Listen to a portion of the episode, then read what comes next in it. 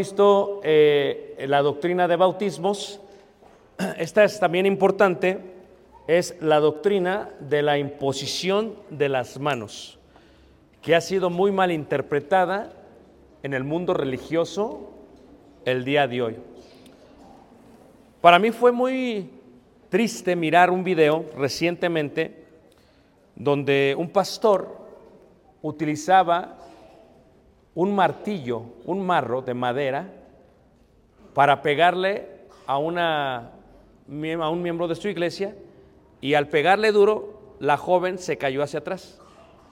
Y decía, es que como la palabra es como un martillo, pues este es el martillo de la fe y le pegó y la, la tiró para atrás. O sea, en una forma de, de ser, este, no sé, eh, sensacionalistas o de llamar la atención, hacen cosas que no están ligadas con la escritura. También en los años 80 se presentó un movimiento muy fuerte que hablaba acerca de los milagros a través de imponer las manos sobre la gente. Y es muy triste porque a veces ya ni siquiera era imponer las manos. Si ustedes han visto algunos videos, era un movimiento como de aventar algo y todo el grupo que estaba recibiendo, según ellos eso, se caía hacia atrás. Y esto es muy triste porque causa mucha, mucha conmoción. Dentro del mundo religioso se utiliza mucho ello. Y aquí en Hebreos se habla de este cuarto rudimento que es la imposición de las manos. En Hebreos 6, versículo 2, dice así, la iglesia primitiva, ustedes tienen que aprender de esto para no ser engañados por nadie. 6.2 dice de la doctrina de bautismos y luego dice de la imposición de las manos. Cuando una persona impone las manos, la pregunta es, ¿a qué se refiere esta doctrina? La imposición de las manos habla de que la imposición era utilizada para la consagración. También durante el tiempo de los milagros o de los dones espirituales temporales, era utilizada para la imposición, para la sanación. También durante el mismo tiempo del cual estoy hablando, era utilizada para la imposición, para conceder dones espirituales temporales. Hay dones espirituales temporales, también hay dones espirituales permanentes, son distintos. También era para la imposición de las manos, para la encomendación de algún ministerio que se tenía que llevar. Esto es algo que nace de la práctica de los cogenos, de los sacerdotes del Antiguo Testamento, donde colocaban sus manos sobre los animales en ciertas fiestas para colocar el castigo que tenía que ser sobre ellos, sobre el castigo que, castigo que ahora venía sobre esos animales. Esto era la imposición de las manos para la consagración de los animales en las fiestas judías. Mira, hay siete fiestas judías en la ley de Moisés y luego se añade una octava fiesta a causa de la suerte que ocurrió y la bendición en el libro de Esther y una novena que ocurre dos siglos antes de Jesucristo en el tiempo de los macabeos. Pero las siete fiestas judías son lo que es la fiesta de la Pascua, la fiesta de los panes sin levadura, la fiesta de las primicias, la fiesta de las semanas, la fiesta de las trompetas, la fiesta de la expiación y la fiesta de los tabernáculos. En estas fiestas judías se utilizaban lo que se conocían como los holocaustos, las ofrendas, los sacrificios por la paz, los sacrificios por el pecado y los sacrificios por la expiación. Y cuando se hacían los sacrificios por la expiación, por los pecados, por la paz, las ofrendas o el holocausto, existía la costumbre de consagrar. Porque cuando el sacerdote tocaba el animal con sus manos, estaba colocando de su culpa, de su castigo, de su vida y la pasaba a la vida del animal. El castigo que yo tenía que recibir, ahora lo iba a recibir el animal por mí. Levante la mano, ¿quién nunca había escuchado esto? Ah, la mayoría son nuevos, por eso. Ahora, las fiestas judías estaban proclamadas en las cuatro temporadas del año.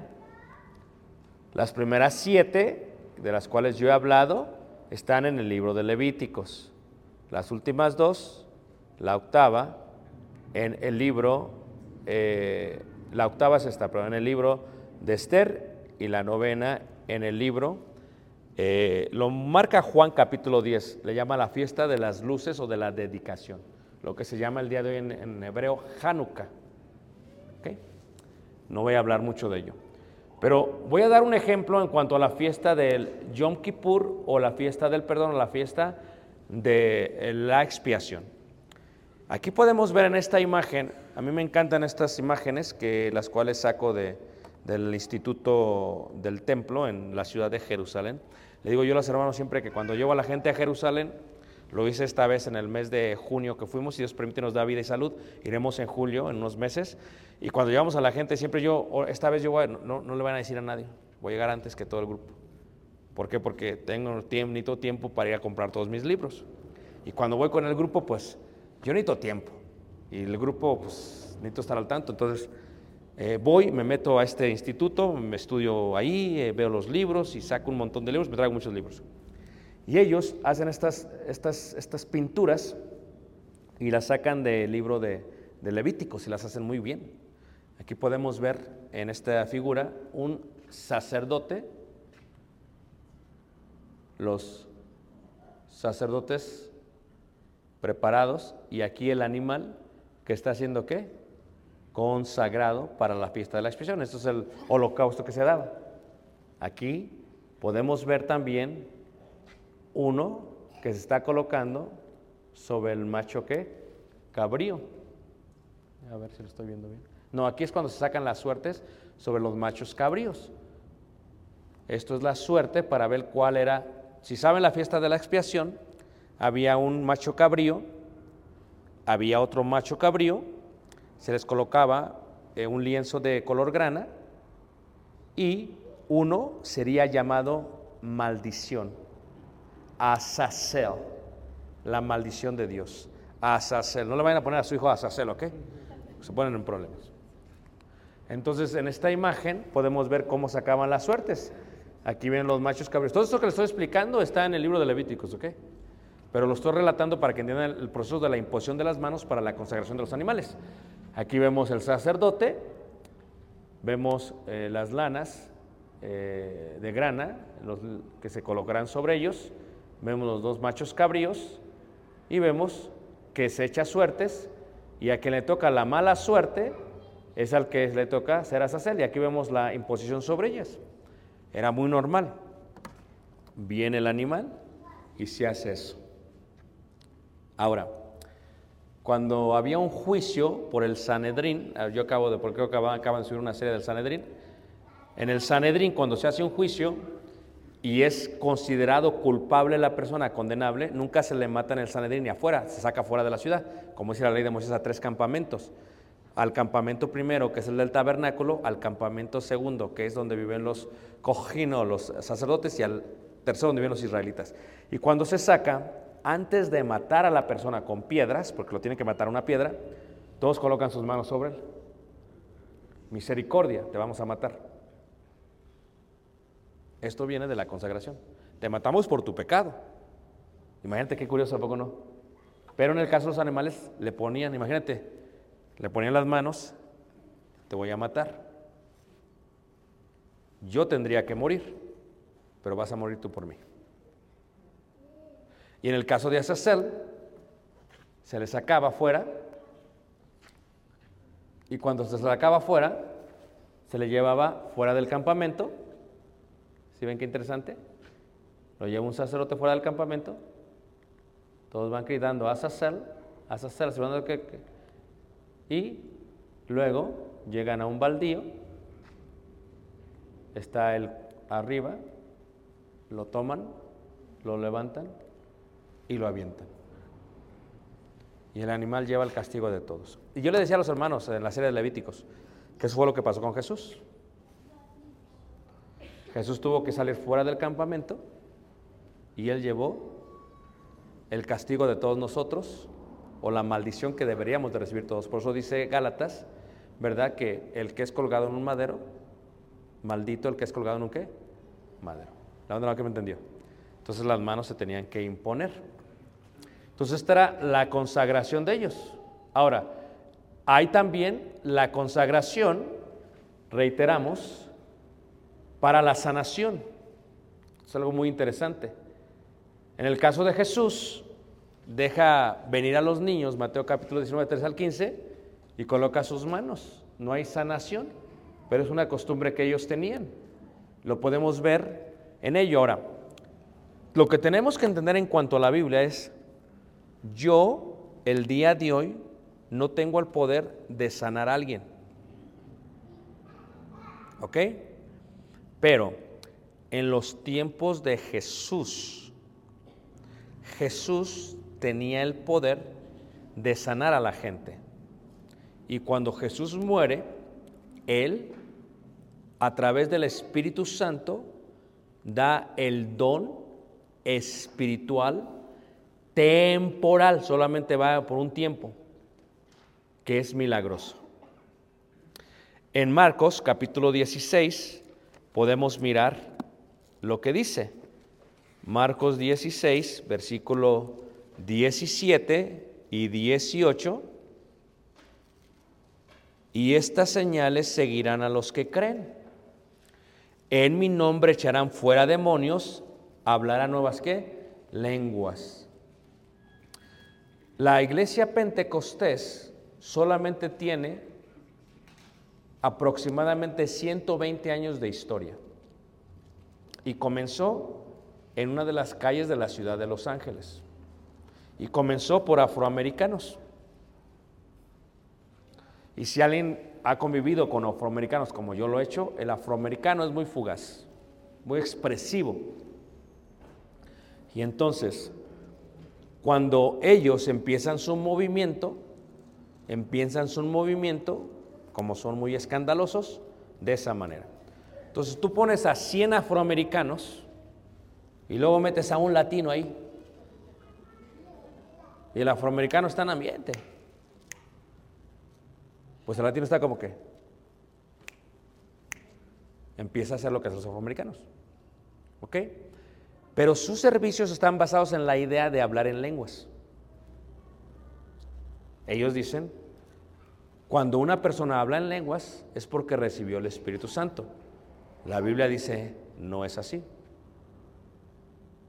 El hablar en lenguas era un don espiritual, temporal, que finalizaría y que serviría como una señal a los que seguían. Hablarán en lenguas, como los apóstoles el día del Pentecostés, como Cornelio y su casa en Hechos capítulo 10, como algunos profetas en Corintios, en 1 Corintios capítulo 14. Una vez me dice uno, yo sé hablar en lenguas. A ver, éntrale. Elí, Elí, lama sabactani. Le digo, no, no, no. Eso lo agarraste de Mateo.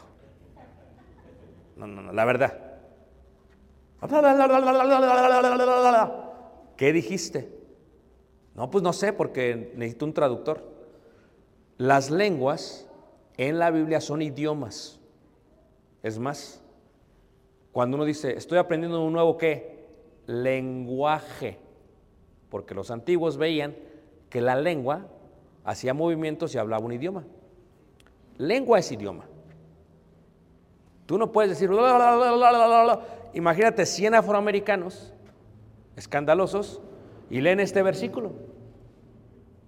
Ah, y en el estado de Texas se le ocurrió esto a los siguientes. También tomarán en las manos serpientes y si bebieren cosa mortífera no les hará daño. Ellos tenían en sus servicios unas peceras gigantes con unas víboras venenosas y en los servicios las agarraban. Y murieron varios. Y les preguntas, ¿pero por qué se murió? Es que no tenía fe. No, se murió por el veneno. ¿O no es cierto? Ellos tomaron esto en forma de que esto es algo permanente, esto es temporal. Y esto seguirá a los creyentes. Versículo 18. Tomarán en las manos serpientes y si bebieren cosa mortífera no les hará daño. Sobre los enfermos pondrán qué? Sus manos y qué? La imposición de las manos para sanación. Es una señal para que la gente crea. Versículo 19. Y el Señor, después que les habló, fue recibido arriba en el cielo y se sentó a la diestra de Dios. Y ellos saliendo predicaron en todas partes, ayudándoles el Señor y confirmando la palabra con las señales. ¿Cuál fue la señal de las lenguas? Hechos capítulo 2, Hechos capítulo 10, Primera de Corintios capítulo 14. ¿Cuál fue la señal en cuanto a las serpientes? Hechos capítulo 26. Pablo le mordió una serpiente y no le hizo nada. Entonces, como esto es una señal, que, o sea, esto es algo distinto. Claro, pero cualquiera de nosotros que agarre una serpiente, un colibrí, por ejemplo, y le muerde, se va a morir. Se va a morir, hermanos. Dicen, no tienes fe, no es que tú tienes que entender que esto era por señal, mientras el Señor confirmaba la palabra de ellos. Ahí está en el versículo 19 y 20. Y ellos saliendo predicaron en todas partes, ayudándose al Señor y confirmando la palabra. ¿Cómo confirmaba? Con las señales que le qué? Que le seguían. Ellos ponían las manos y que era lo que pasaba, sanaba. Pero llegó un momento que ya no iba a ser así. Ahora, si ves tú, por ejemplo, en la primera carta de Corintios, en el capítulo 13, Pablo habla de cómo es que estos dones iban a ir terminando. En aquel tiempo, cuando algo tenía el don de lenguas, así lo tenía. O sea, como los apóstoles, de pronto empezaron a hablar los idiomas. Y en 1 Corintios capítulo 13, versículo 9, dice así, leeré del versículo 7, cuando habla del amor. El amor todo lo sufre, todo lo cree, todo lo espera, todo lo soporta. El amor nunca deja de ser. Pero las profecías se acabarán. ¿Y cesarán qué? Las lenguas. Lee otra vez. y cesarán qué? Las lenguas. Por eso, ir un servicio. Por eso el próximo capítulo dice que las lenguas son por señal. Primera carta de Corintios capítulo 14, en el versículo, versículo 22. Así que las lenguas son por señal, no a los creyentes, sino a los que? Incrédulos. Hay 100 afroamericanos, todos son creyentes y empiezan a hablar en lenguas.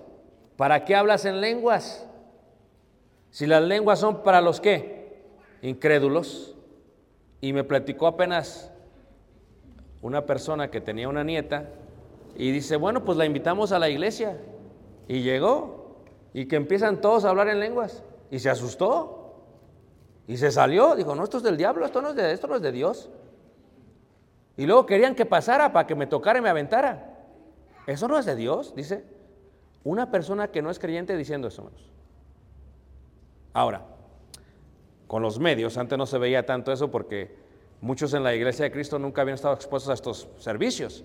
Pero ahora con los medios y, y con los memes y con el bullying que hacen virtualmente, pues ya se ven las cámaras en los medios. Y ves a un señor que agarra su, pañuelo, su toalla, y empieza a pegarles, y les pega y se caen. Nunca, nunca ves eso en la Biblia. Y ellos dicen, es que son milagros. Pero ¿cuál es el milagro? Si las lenguas son por qué? Por señal a los incrédulos. Y luego el apóstol Pablo, en el contexto, seguimos con el contexto. Versículo 27. Si habla alguno en lengua extraña, sea por esto dos, a lo más tres y por turno. Y uno que interprete. O sea, que si en la iglesia van a hablar en idiomas, tiene que haber alguien que los que, que los traduzca. Versículo 28. Y si no hay intérprete, calle que en la iglesia. Porque ¿qué edificación es esta? ¿Qué edificación? Dice Pablo, no. Fíjate, la Biblia dice, no, va a hablar uno que pase el hermano y que empiece a hablar en griego. Que ruso ton. Y que pase el otro y que hable en inglés. Yo, ah, I, I preach the word of God. Y que pase otro y hable en hebreo. Entonces, cada uno, pero hable y que haya un qué? Intérprete. Ahí lo dice la Biblia.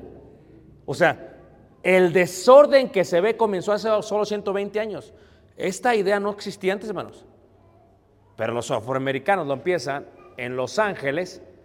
Y es que tenemos que ver cómo evoluciona, hermanos. Y luego qué?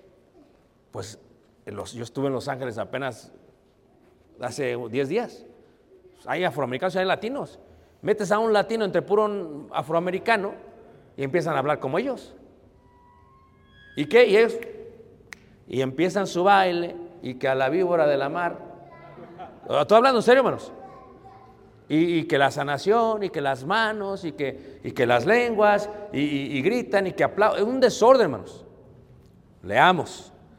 Versículo 29. Asimismo los profetas hablen dos o tres, los demás juzguen.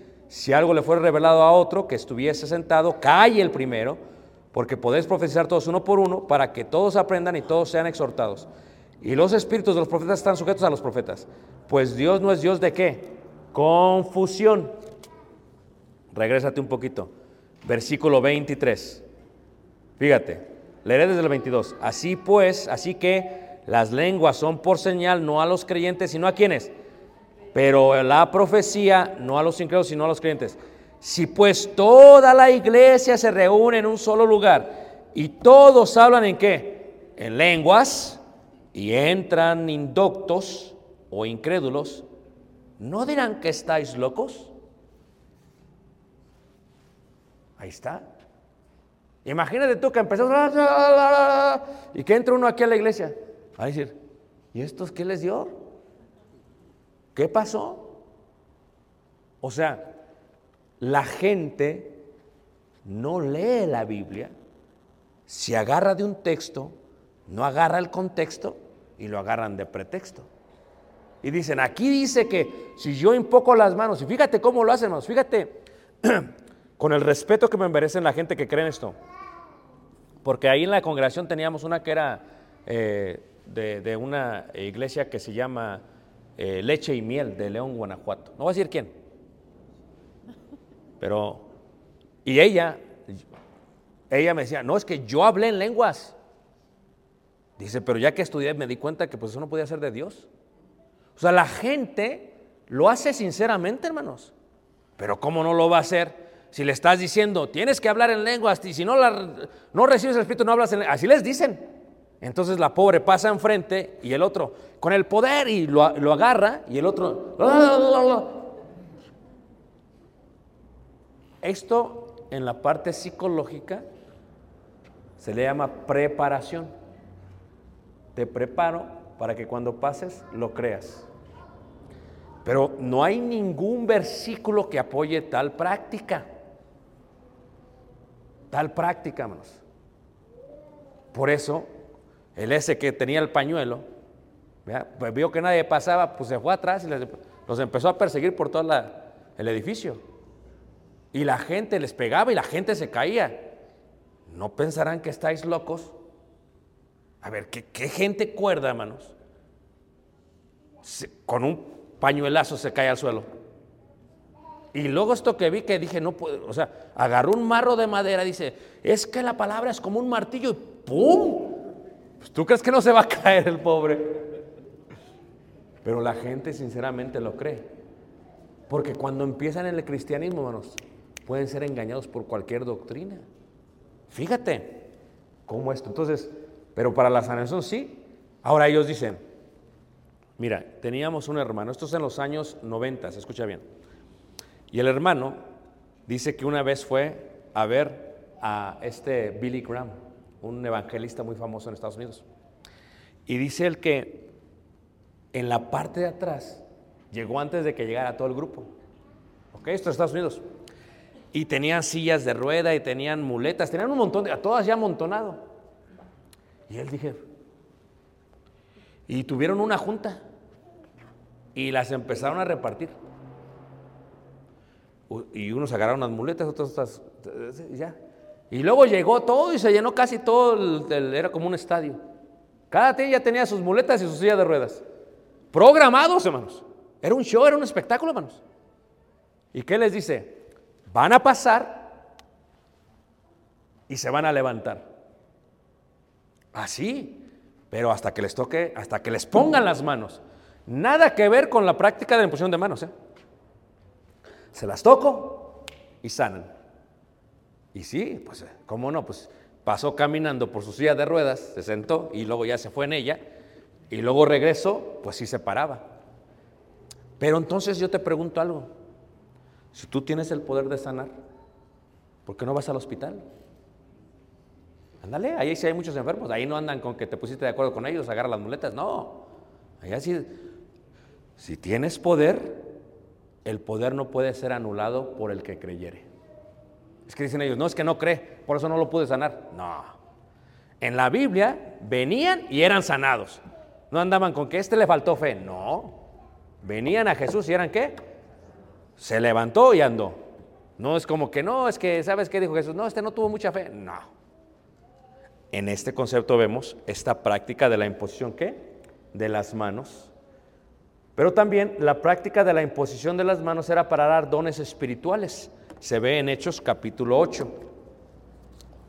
Sí es verdad, como dijimos en la lectura de Marcos 16, que estas señales seguirían a los que creyeren, pero son dones espirituales temporales, no es para todo, como las lenguas, dice, las lenguas cesarán, no van a seguir siempre, van a cesar, como dice la Biblia.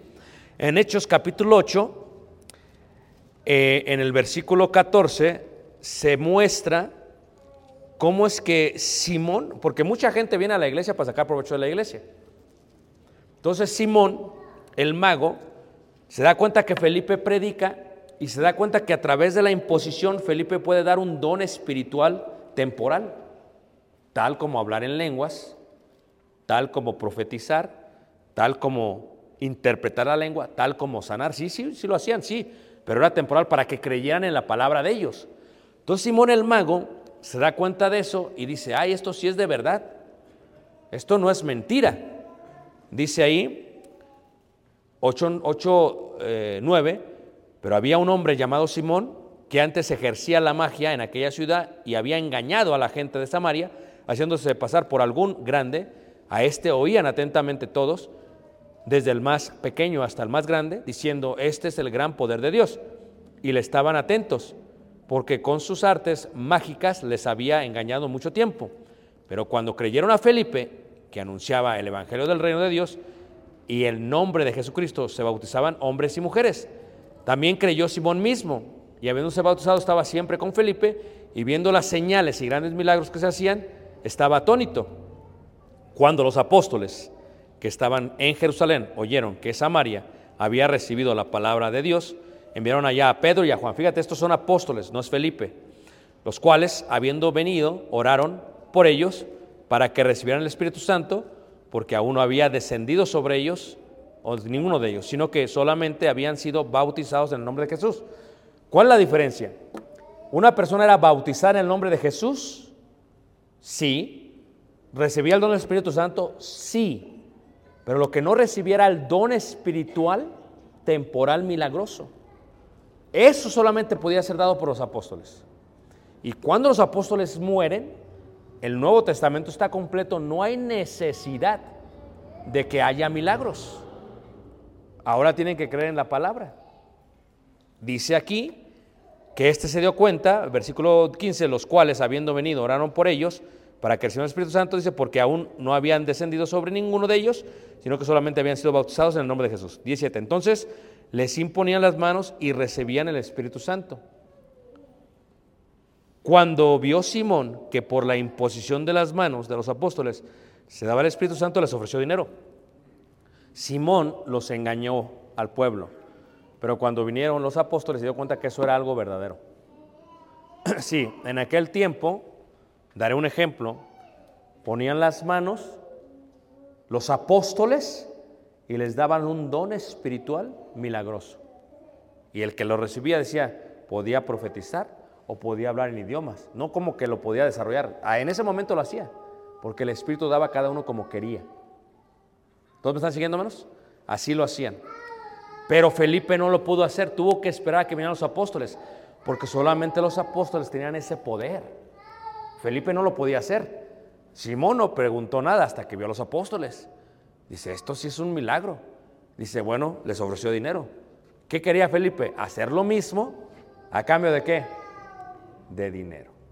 Entonces, había imposición para dar dones espirituales. ¿Quiénes?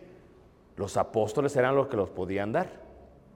Felipe no podía porque Felipe no era qué? Apóstol. Por eso, que el día de hoy diga una persona que puede dar un don al imponer las manos, pues no me digas que eres mayor que Felipe.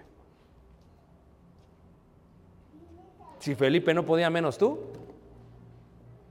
Ah, y luego dicen, viene el apóstol a, sanar. Espérate, para ser apóstol hay requisitos.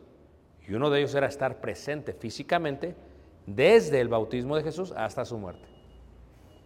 Y la pregunta es, ¿el apóstol vive dos mil años para que estar en ese momento hasta ahora? No. Entonces no, no lo llames apóstol. Viene el apóstol y luego fíjate, en el Azteca lo hicieron. Viene la santa arca de no sé qué. Y que si la tocas, y que el aceite no sé qué. Y que el agua, que el, y que si la tocas te sana. Que la rosa de no sé qué, hermanos. ¿Alguien lo ha visto? No levante la mano. Mentiras. ¿Cuándo ves que los apóstoles traían una rosa para ver si la tocaban? Es que tú tienes que leer la Biblia, no te debes dejar engañar como nuevo miembro de la iglesia. Tienes que saber que la imposición de las manos sí era para dar dones, pero que solamente los apóstoles lo podían hacer. Ah, pero también la imposición era para un poder milagroso. Eran señales para que la gente creyese en su palabra. Llegaban predicando a Jesús y nunca habían oído hablar de Jesús, pero si sanaban a alguien decían, bueno, esto es verdadero porque mira las señales que vemos. Las señales confirmaban lo que estaba diciendo. El Señor confirmaba a través de las señales el poder que tenía. Y finalmente la imposición para encomendar a alguien, tales como diáconos. Esto es distinto. Se impone las manos para decir, ahora ustedes son diáconos, como en Hechos capítulo 6. Se impone las manos para decir, ustedes son ancianos. Se impone las manos para decir, van a ir a ser evangelistas o misioneros. Es para encomendar, no para dar dones, no para sanar, no para dar poder, sino para encomendar. Es la imposición de las manos para encomendar. En la Biblia la imposición de las manos es para la consagración de los animales, número uno. Para la sanación, número dos.